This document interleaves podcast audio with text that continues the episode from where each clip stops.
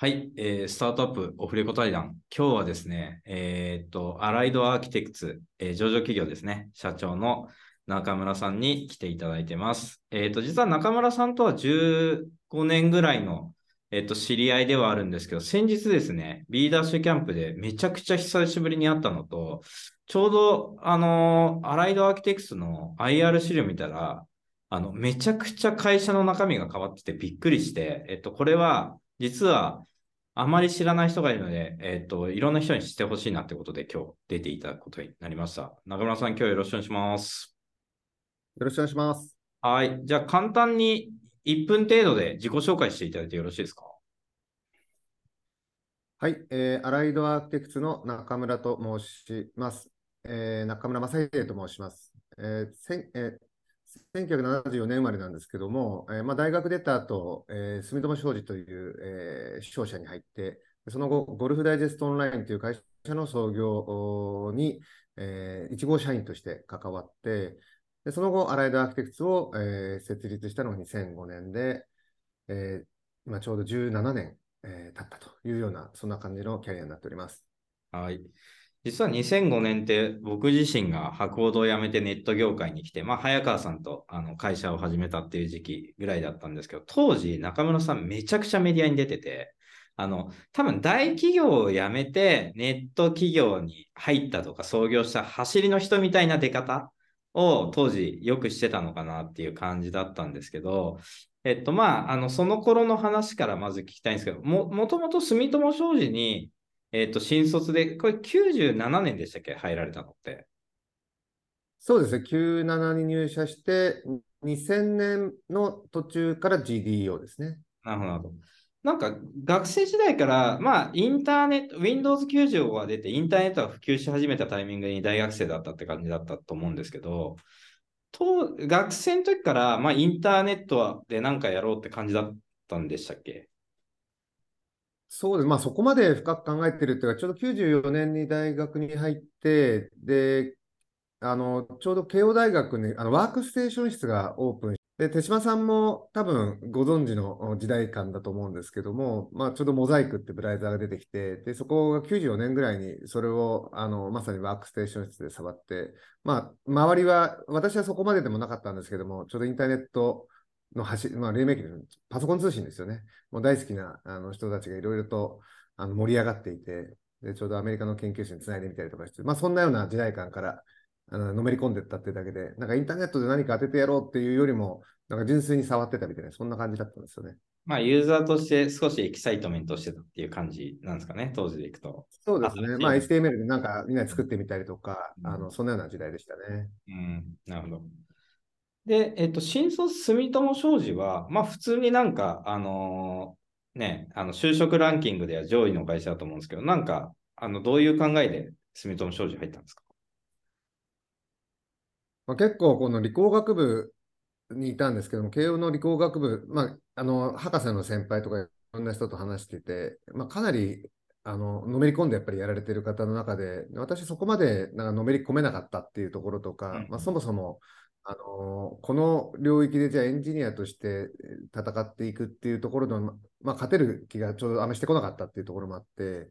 まあ、比較的このビジネスの興味はもともとあったので、まあ、なので、じゃあちょっとビジネス的に早熟できそうな会社ってどこだって言ったら、まあ、比較的まあ短絡的ですけど、商社が上がってきて、その中で受けた中であの入れてもらえたのが住友商事だったっていう感じでしたかね。なるほど。在籍期間3年間だったっていうことなんですけど、約。あの、住友商事時代は何やってたんですか？えっと、あのー、川島産業って言ってたんですけども、うん、あの、スーパーマーケットのサミットとか、うん、ドラッグストアのトモズって東京に比較的あると思うんですけど、そこの部署だったんですよね。うん、そこがなんかイタリアのコーヒーショップでセガフレードっていうのがあって、でそれを日本に持ってくるっていう時に、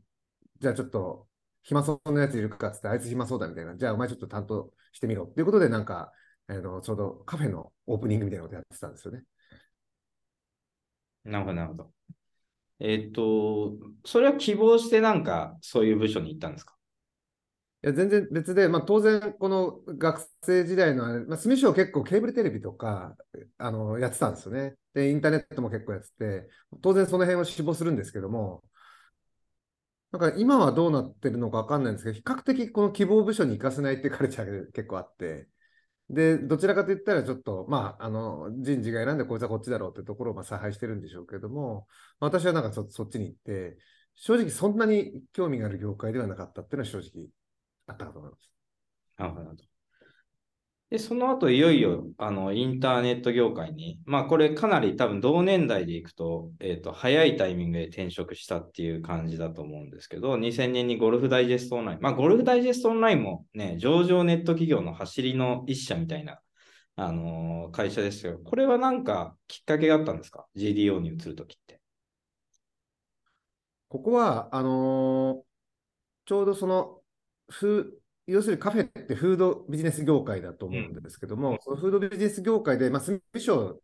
よくわかんないじゃないですか、その業界って新しいんで。なので、うん、あるコンサルティング会社を、まあ、専門のコンサルティング会社を使っていて、そこに私ちょっと出向してて、まあ、一緒になんか立ち上げながら、かつ、なんていうか、学ぶみたいなことをちょっとやってたんですけども、うん、そこの、この、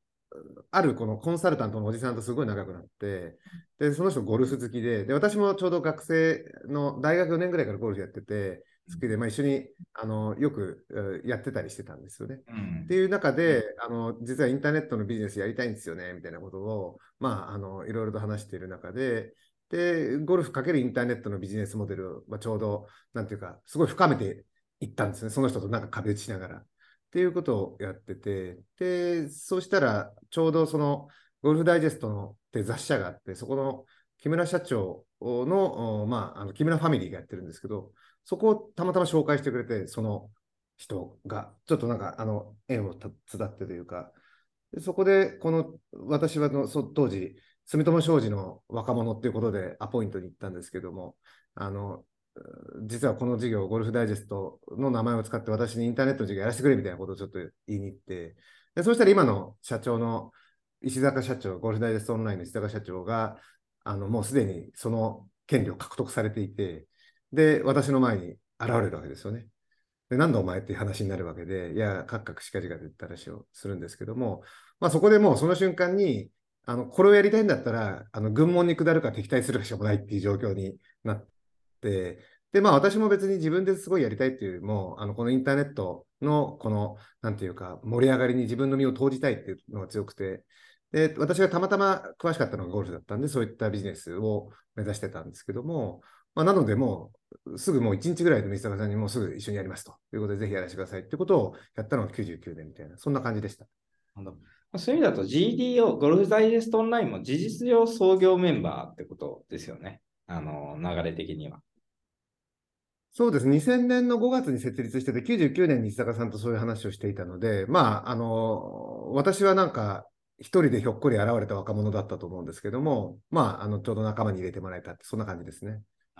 まあでもさっきの就活時代のエピソードより、あの、少しもうアントレプレナー的な行動をしてますよね。なんか、あの、自分で調べて興味を持って、とりあえず当たってみるみたいなことでいくと、まあ、少しなんかその、エッセンスが出始めた時期だったのかなっていうようなのを今聞いてて思いました。で、GDO 2000年に設立して、上場したのがいつでしたっけ、GDO って。えっ、とね、2004年の、えっ、ー、と、いつだったっけな？でも2004年なんですよね。なるほど。あの、のカカッコムの後で、ちょうど、あの、カカッコムの前までって、もうインターネットバブル弾けてすごい冷え込んでたけど、カカッコムが一気に流れを変えた後だったんで、すごいいいタイミングだと思いますね。なるほど。じゃあ、あの、まあ別にあんまり言う話でもないし、あの別にそこ深掘りたいわけでも全くないんですけど、創業メンバーってことは、それ、あの、一定の経済的な潤いが当時のあの若い自分だったと思うんですけど、一定あったって感じだったんですか？中村さん。そうですね。あありました。うん、なるほど、なるほど。わかります。GDO 自体は、まあ、あの、今振り返ると、ど、どういう時代だったっていう感じですか？?GDO 時代はもう、私からすれば、もう本当に、なんていうか、大企業を、まあ、ある意味、大学出て大企業までって、比較的もう、あの、両親のおかげはかなり大きいと思ってるんですね、そこまでっていうのは。うんっていう中で、まあ、そこからこの、まあ、当時あるあるですけど、年収がなんか半分ぐらいになってみたいな感じで、そこからのスタートで、まあ、すごくあの今のスタートアップとは違ったじゃないですか、当時の空気。そうですね。うん。でまあ、そこで年収自分で半分に下げて、まあ、しかも今だと比較的ね、なんか商社も中途取ってるけども、比較的片道切符感がすごい雰囲気としてあって、まあ、多分手嶋さんもはい。行動の時そんな雰囲気なんじゃないかなと思うんですけども、うん。なので、ある意味、ついに自分であの道を切り開いた感っていうか、そこはやっぱりありましたよね。うん。で、まあ、その中で始めたんで、もうコミットメントはもう半端ないですよね。もう絶対にこの会社の成功に最も貢献する社員だろうみたいな感じで、もうなんかあの夢中になって仕事してたっていうのがゴルフダイジェストオンライン時代ですね。でも当時25歳ぐらいですよね。中村さんが。うん。い25歳でめちゃめちゃ働く中村さんがいたわけじゃないですか、その時。まあ正直、はい今、アライドアーキテクトにそういう人欲しいんじゃないですか。まあだから、あ、もうね、うん。相それ思い当ますね GDO にとっては良かった当時ので自しょう分みたいな。あごめんなさい。よく聞こえなかった。ごめんなさい。あ 相当 GDO にとっては良かったでしょうね。中村さんがいて。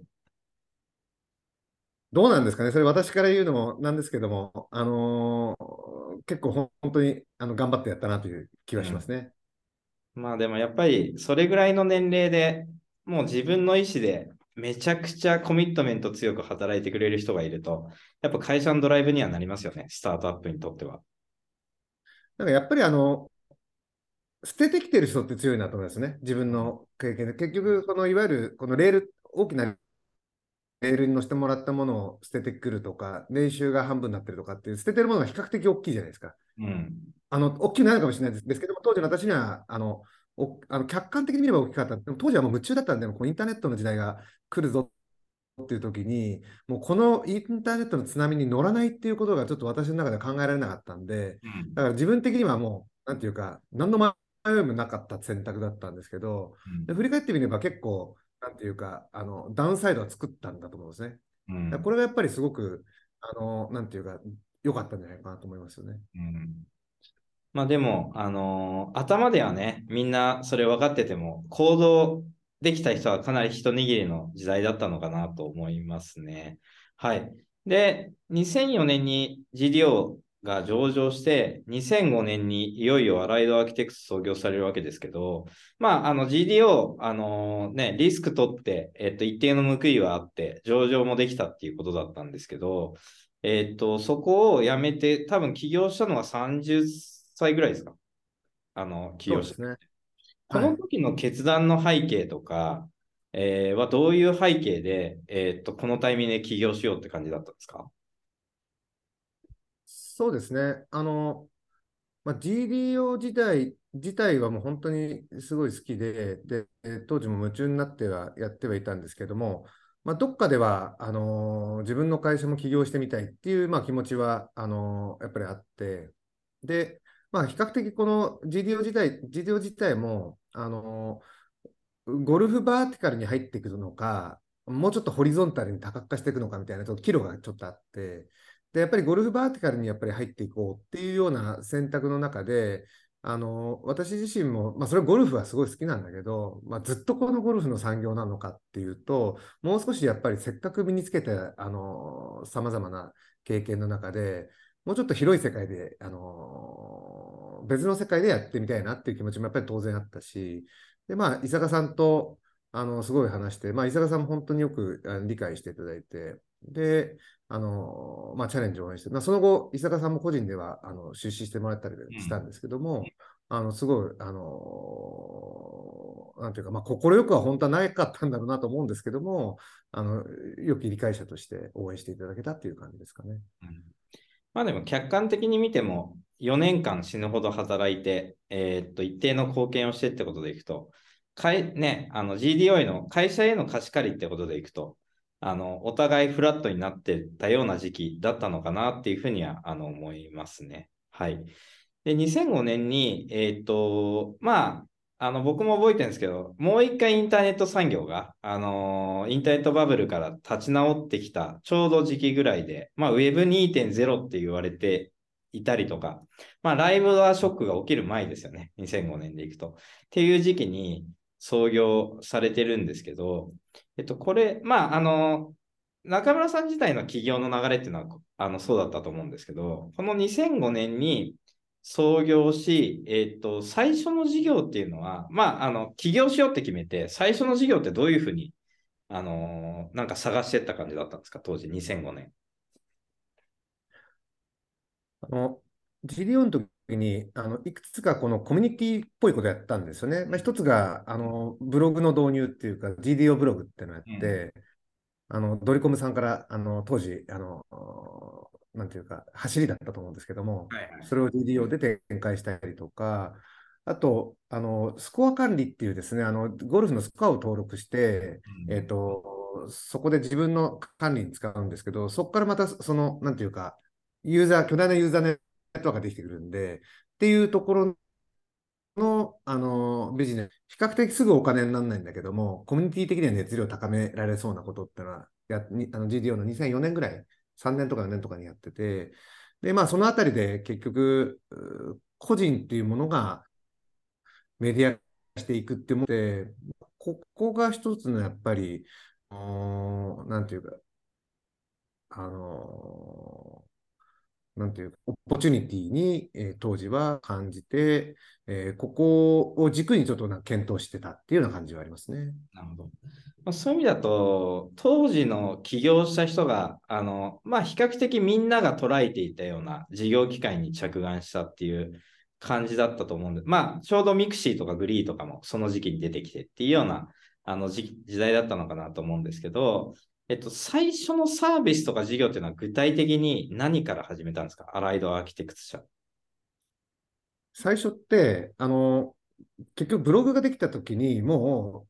う多くの人、企業とか個人がもうとにかくメディアを持つと思ったんですね。うん、っていうと、そこの、えっ、と、制作ニーズが出るだろうってことで、当時、ある意味何もないでスタートしてる中では、あの、そこの、この制作のニーズを、えー、捉えようと思って、で、ただまあ、なんとなく我々で受託してるのも、あのー、ひねりもないので、あの、ちょうどこの世界中の、あ日本中のこのデザイナーさんたちを、あの、そこでマッチングするようなサービスをやろうっていうことで、えっ、ー、と、まあ、クラウドソーシングみたいな感じですね。今で言えば。で、なんかもう当時からね、あの、手島さんもよく、我々の当時の業界の空気があって、はい、で、クラウドワークスの吉田さんなんか、もうアライドの創業事業はクラウドワークスじゃんみたいな感じで言うんですよね。まあ、要するに、もうね、結局全然ダメだったんですけども、うん、時代としても全然なんか、あのー、そういったようなマッチングでうまくいくっていう感じではなかったんで、すごい、まあ、早すぎましたよね。うん。え、と、え今でこそクラウドソーシングって名前がついてるだと思うんですけど、当時は何て言ってたんですか？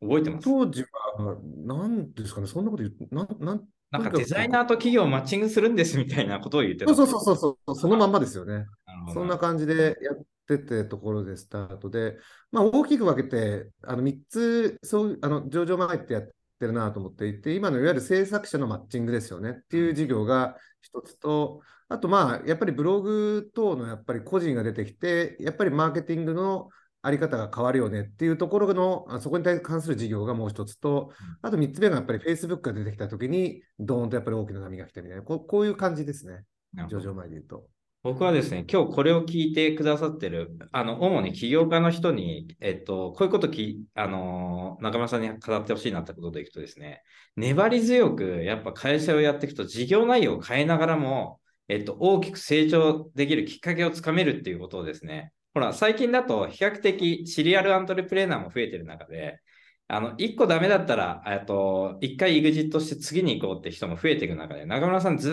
っと一つの会社で、えっと、粘り強くやりながら、今の海外サースの事業のあの、とっかかり掴んだって感じだと思うんで、まあ、そこら辺をですね、えっと、今からもちょっと聞いていくんで、変遷聞きながら、あ、最初はそこから始まったんだ、どうやって変わっていったんだろうっていうのをちょっと聞いていってほしいなと思ってます。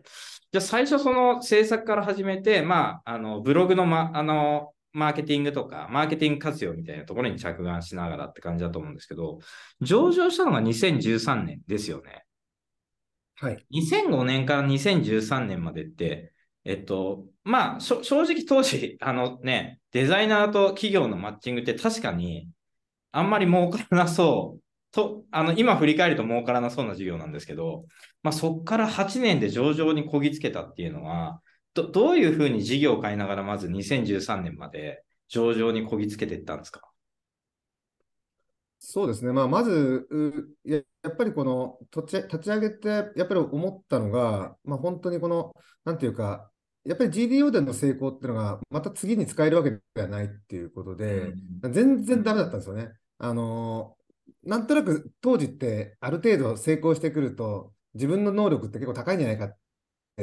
いうふうに思うじゃないですか。でもただこれは結局、ね、社長たちが作ってきた土台の上で一生懸命頑張ってたって話と、まあ、ゼロから立ち上げるってこのなんか差を、まあ、痛烈に感じたっていうのが最初の数年間。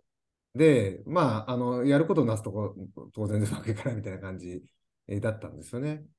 でただまあ、あの、結局このブログのマーケティングって言っても、この、なんでしょうか、やっぱり個人っていう、個人が、このばな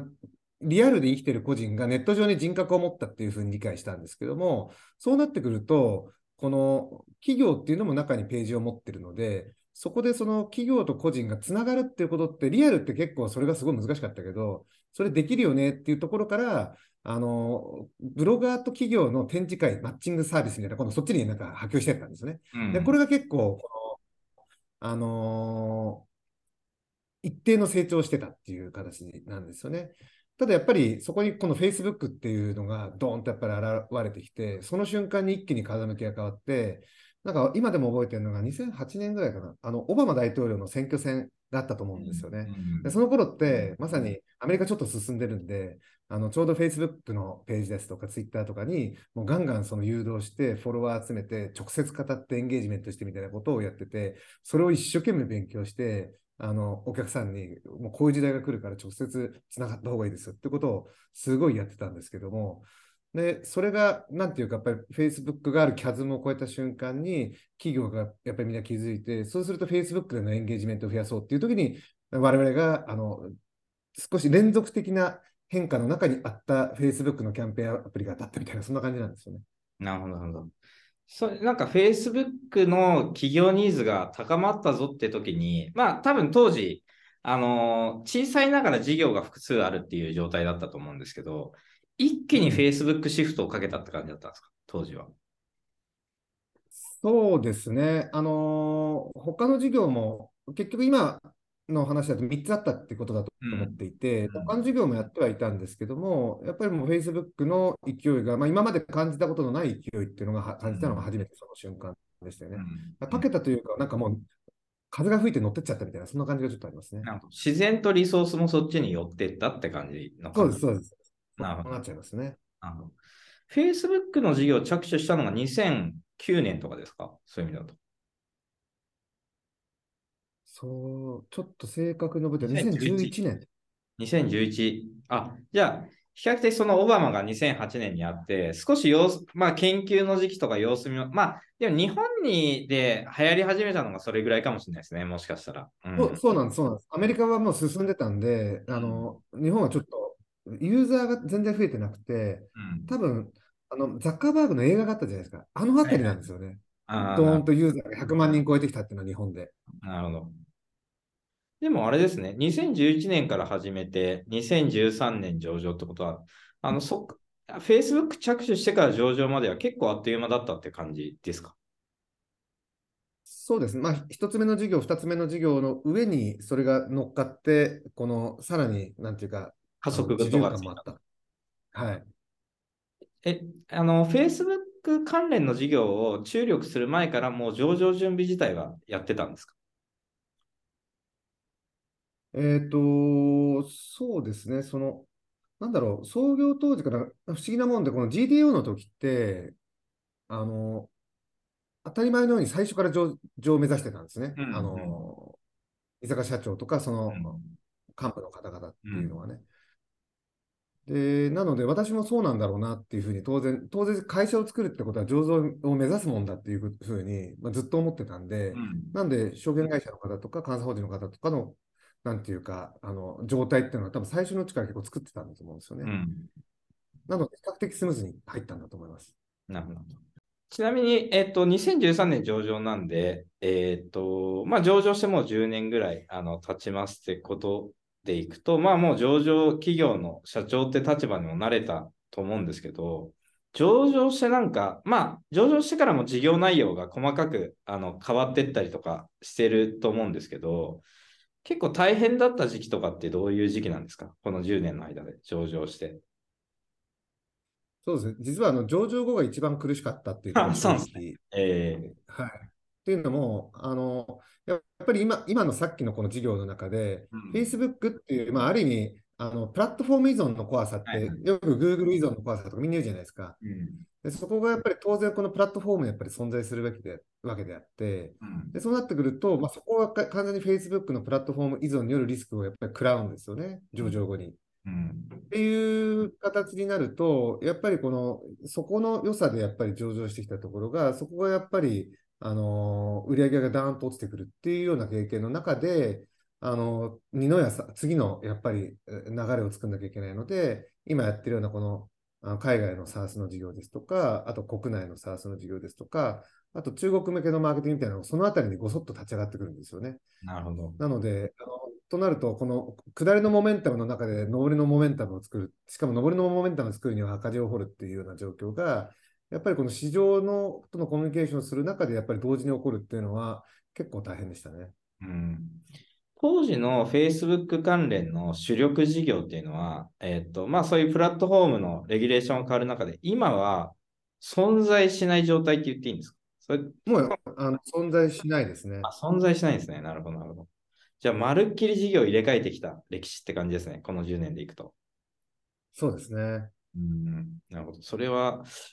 ちょっと痺れる話ですね。なるほど。わかりました。ありがとうございます。で、えっと、今日はですね、えっと、まあ、あの特に後半に深掘って聞きたいんですけど、前半でもちょっと触りの部分触っていきたくて、やっぱ海外の SaaS 事業、あの、日本のテックスタートアップで海外の事業を立ち上げるのがめちゃくちゃ大変で、えっと、チャレンジする人は増えてるけど、なかなか立ち上がってる会社がないって中で、えっと、御社は、えっと、もう、あの、主力事業に、あの、海外の SaaS 事業になりつつあるってところに、えっと、ちょっと、えっと、移っていきたいんですけど、どう、えっと、もともとこの海外の SaaS 事業っていうのは、えっと、シンガポールの子会社のクレディ、クレディッツ社でいいんですか？これ、読み方は。はい、合ってます。クレディッツ社が、あの、営んでるという理解なんですけど、えっと、ここの社長が今は、今もた滝口さんっていう理解でいいですか？はい、そうです。手島さんもご存知の竹内さん。はい。僕も、あの、よくしあの知ってる滝口さんなんですけど、まあ、あの、滝口さんでいくと、えっと、これは共同創業者っていう理解でいいんでしたっけ？アライドアーキテクスでいくと。はい、あの、竹内さんが、あの、ちょうど私が事業にいる時代からも、あの、つながっていて、うん。で、彼も最初から、あの、ジョインしてますので、あの、共同創業者にもほぼ近い状態だと思ってます。ですよね。まあ、きょあの、共同創業者と、まあ、言える存在の滝滝口さんが、今、海外で注力事業を責任者として、えっと、急速に伸ばしてるってことでいくと、まあ、あの、美しいストーリーっていうか、共同創業者がまず、えっと、15年た、17年経って大活躍してる会社って自体も少ないと思うんで、まあ、そういう意味でも興味深いんですけど、実はあれですよね、竹内さん、一回グループ離れて出戻ってきたっていう歴史があったと思うんですけど、えっと、多分そそういうプロセス辿ってる経験がある会社も少ないと思うんで、ちょっと言える範囲でいつ頃なんか一回グループ卒業して、どういう経緯でなんか戻ってこられたみたいなのを話していただいていいですか？はい。あの、ちょうど2006、7年ぐらいだと思うんですけども、あの、まあ、当時、あの、ブログ関連のビジネスっていうことで、我々アンテナを立てていて、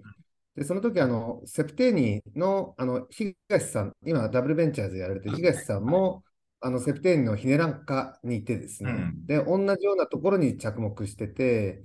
で、竹口と東さんで、あの、合弁会社、まあ、アライドとセプテーニで合弁会社を作ったっていうのがあったんですよね。うんで、ただまあ、それが、あの、結果的にはうまくいかなくて、まあ、解散するみたいなことになって、で、まあ、そこで、あの、まあ、セプテーニの、まあ、七村さんとか佐藤さんとか当時いらっしゃって、で、我々も、まあ、竹内とよくよくよく話してですね、まあの、かなりやっぱりセフテーニさんを痛めてしまったなっていう感じもあったし、ちょっとやっぱり道半ばで、で、なんか何も残んないのは申し訳ないみたいな話になって、でいろいろ話して、あの竹口がじゃあ向こうに行った方がいいんじゃないかって話になって、で、そこで、その、あのーセプテーニの方々と話して、まあ、すごい喜んでくれて、で、じゃあそういうことにしようってことでね、彼は、あの送り出されていくっていうような感じがあったんですよね。なるほど、なるほど。じゃあ、当然、滝口さんの意思の確認とかもプロセスであったと思うんですけど、えっ、と、まあ、滝口さんの意思もあったかもしれないけど、まあ、会社間で、えっ、と、それがいいんじゃないかってなった部分もあったって感じなんですね、当時でいくと。そうですね。あのーやっぱりそれはそれぞれの意思の全体の丁寧な確認の中で、そこに落ち着いてて、まあ、それが正解だったのかどうかってももはやわからないんですけども、まあ、そうですよね。そういう方向に話は流れていったんですよね。それが2009年とか8年とかそれぐらいですか？それくらいだと思いますね。はいそうですよね。僕も今思い出してましたもん。竹内さん、そういえば、セフテーニ当時いたなっていう。そうですよね。竹内さん、それでセフテーニの海外事業の担当かなんかだったんでしたっけ？在籍されてた時は。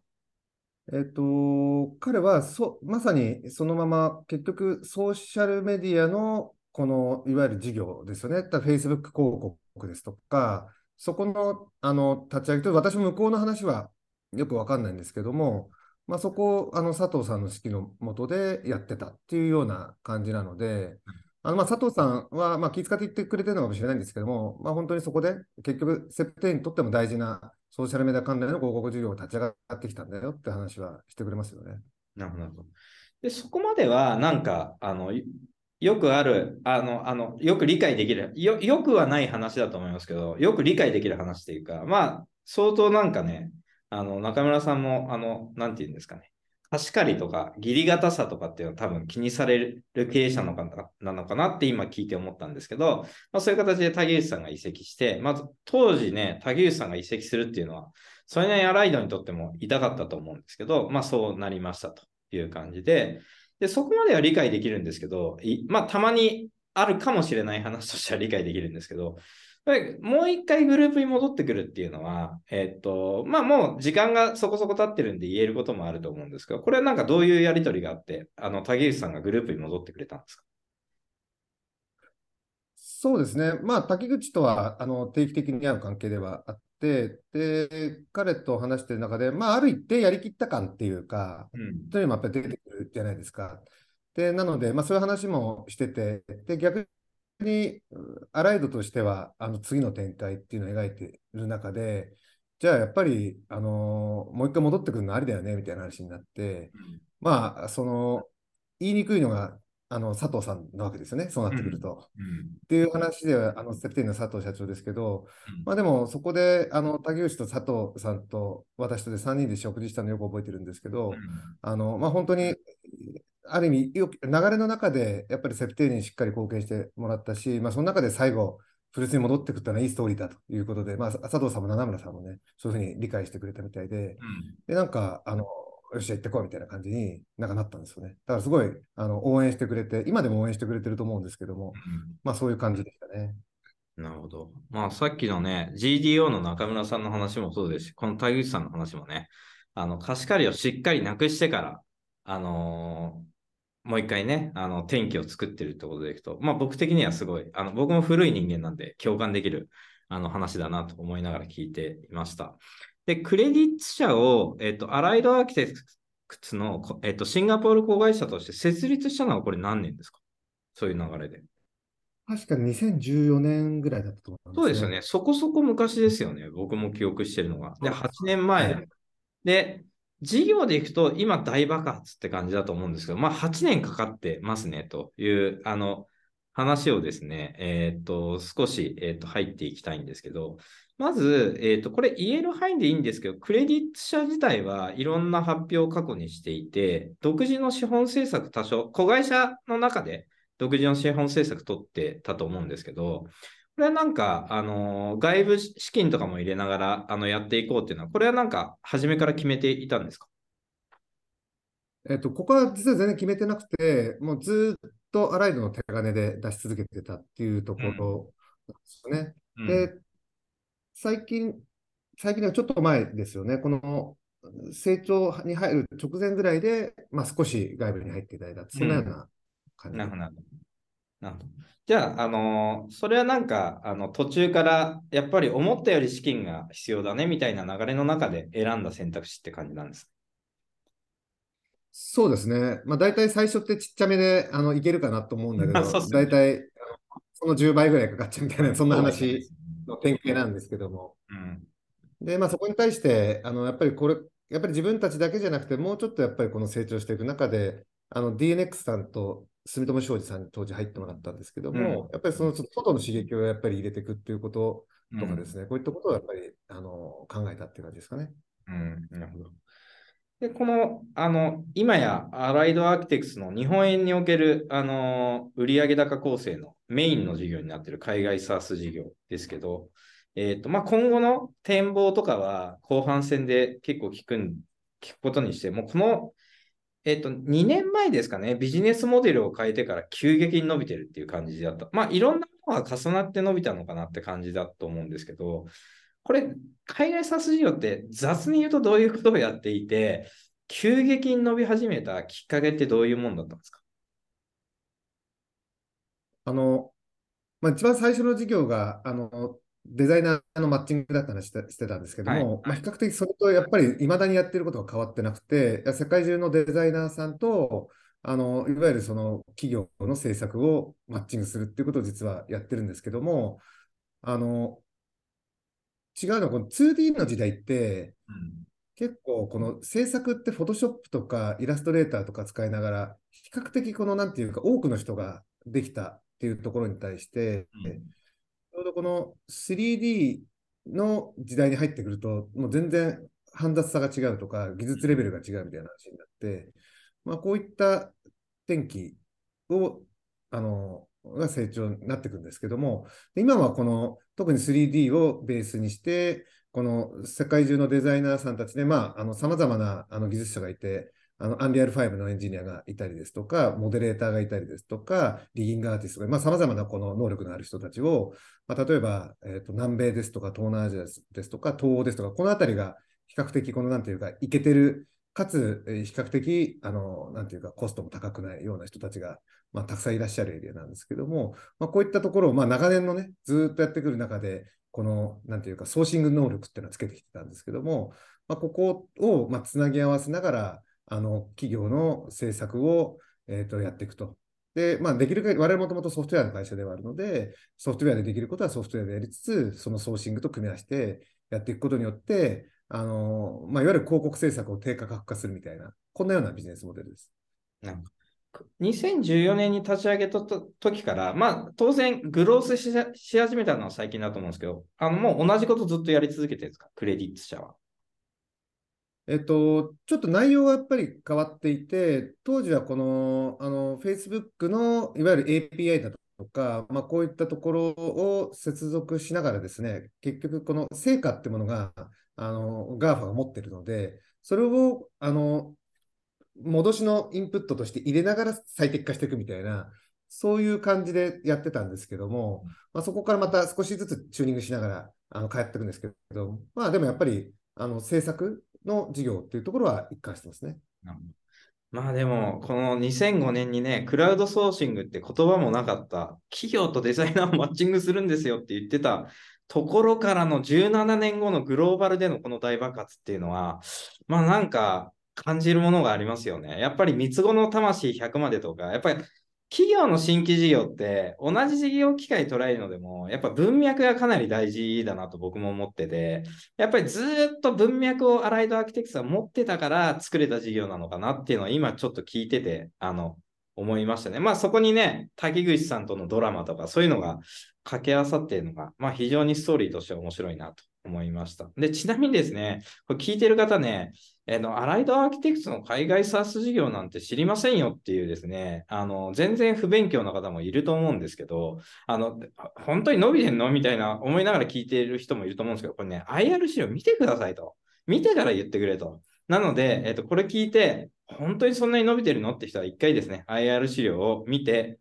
えっ、と、どれぐらい伸びてるのかっていうのは僕、あえて言いませんので、あの、もうこれ見ればわかるんで、えっ、と、きえっ、と、見てみてくださいという感じです。で、ちなみに中村社長も今は拠点はシンガなんでしたっけ？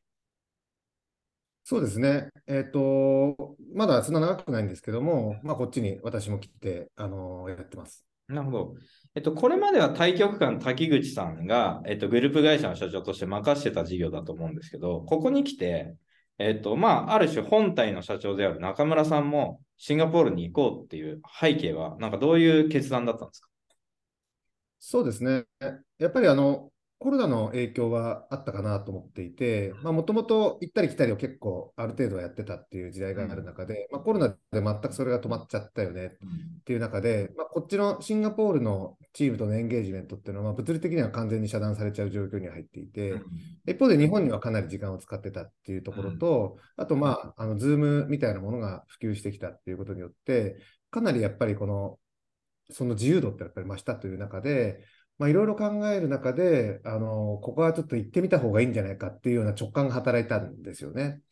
で、あの、アライドってこの竹内さんと最初始めるときとか、竹内さんってもともと帰国子女で、うん、えー、ね。で、私もこの、なんていうか、父親とのがかなり海外飛び回ってる人間で、私自身は帰国子女とかではないんですけども、うん、やっぱり国際的な会社になりたいよねっていうのは結構 day one からあの、話してたんですよね。うん、っていう中で、あの双方ともにやっぱり海外でやってみたいって昔からあったんですよね。うん、で、竹内が先に行って、まあ、若干羨ましいなと思ってて、うん、いう中で、あのいろんな意味でタイミング見ていて、あ、このタイミングっていうのは多分、あの私も出た方がいいんじゃないのかなっていうふうに感じて、それが結果的にグループの中での、まあ、あの日本の事業、シンガポールの事業、まあ、クあのクロスボーダーしていくような事業だとかのあの、いいきっかけになるんじゃないのかなっていう思いで来てます。なるほど。あの、行かれたのはいつですか？行ったの去年ですね。去年の後半ですかね。なるほど。じゃあ1年ぐらいあの経ったって感じですけど、あのどうですか？経営のやり方とか、個人としての発想の仕方とかって結構変わってきた感じですか ?1 年経って。そうですね。まあ、あの、アライドってもともと、このなんていうか、あのリモートワークが相当マッチした会社でもありますし、まあ、そもそもクレディット自体って、世界なんか20何カ国にみんな住んでて、うん、でも完全にこのクラウド上で社員たちも成り立ってるような会社でもあるので、うん、なので、実はあんまり変えずに物事が進めてるっていうのがあの正直なところなんですけども、うん、ただやっぱりシンガポールに来る良さっていうのは、やっぱりもう世界中の人とやっぱりネットワーキングがやっぱりできるので、あのここがやっぱりだいぶ違ってくるし、あとやっぱり感覚的にも、なんていうんですかね、例えば日本の人って、なんかデフレが続いてるじゃないですか。なんか、バーッと上がると落ちると思うんですよね。感覚的に。うん、でこっちの人たちっていうか、まあ、いわゆるインフレじゃないですか、比較的。うん、で、バーッと上がるともっと上がると思うんですよね。うん、この感覚の違いとかが、やっぱりなんか、こそのいわゆるなんていうか、そういう日本の以外の人たちと触れてると、すごい感じるし、あとインド人のやっぱりパワーとか、そういうのがやっぱり分かってくると、あのー、やっぱりなぜクレディッツが成功しだしてるのかとか、これが、なんていうか、要素抽出して、次の事業に活かせる要素とか、この辺ってのはやっぱり来てみないと、やっぱり分かんなかったかなっていう感じがありますね。なるほど、なるほど。分かりました。ありがとうございます。えっ、ー、と、じゃあですね、前半戦は、えっ、ー、と、これまでのアライドアーキテクト、まあですね、40分ぐらいで収まらないぐらいのあの話だったんですけど、ちょっと駆け足で興味深い話をですね、あの、聞かせていただければ。でも、僕はやっぱり勇気が出る話かなと思ってて、あの、創業の時は早かった事業が今やグローバルで花開いてたりとか、もともとグローバルに行きたいんだって思ってたけど、ドメスティックでやってた事業が、まあここに来てね、17年経ってグローバル、あのー、でできるんだって、これやり続ければ可能性があるというような、えーと、話なのかなというふうに思いました。じゃあ前半戦、中村さんありがとうございました。ありがとうございました。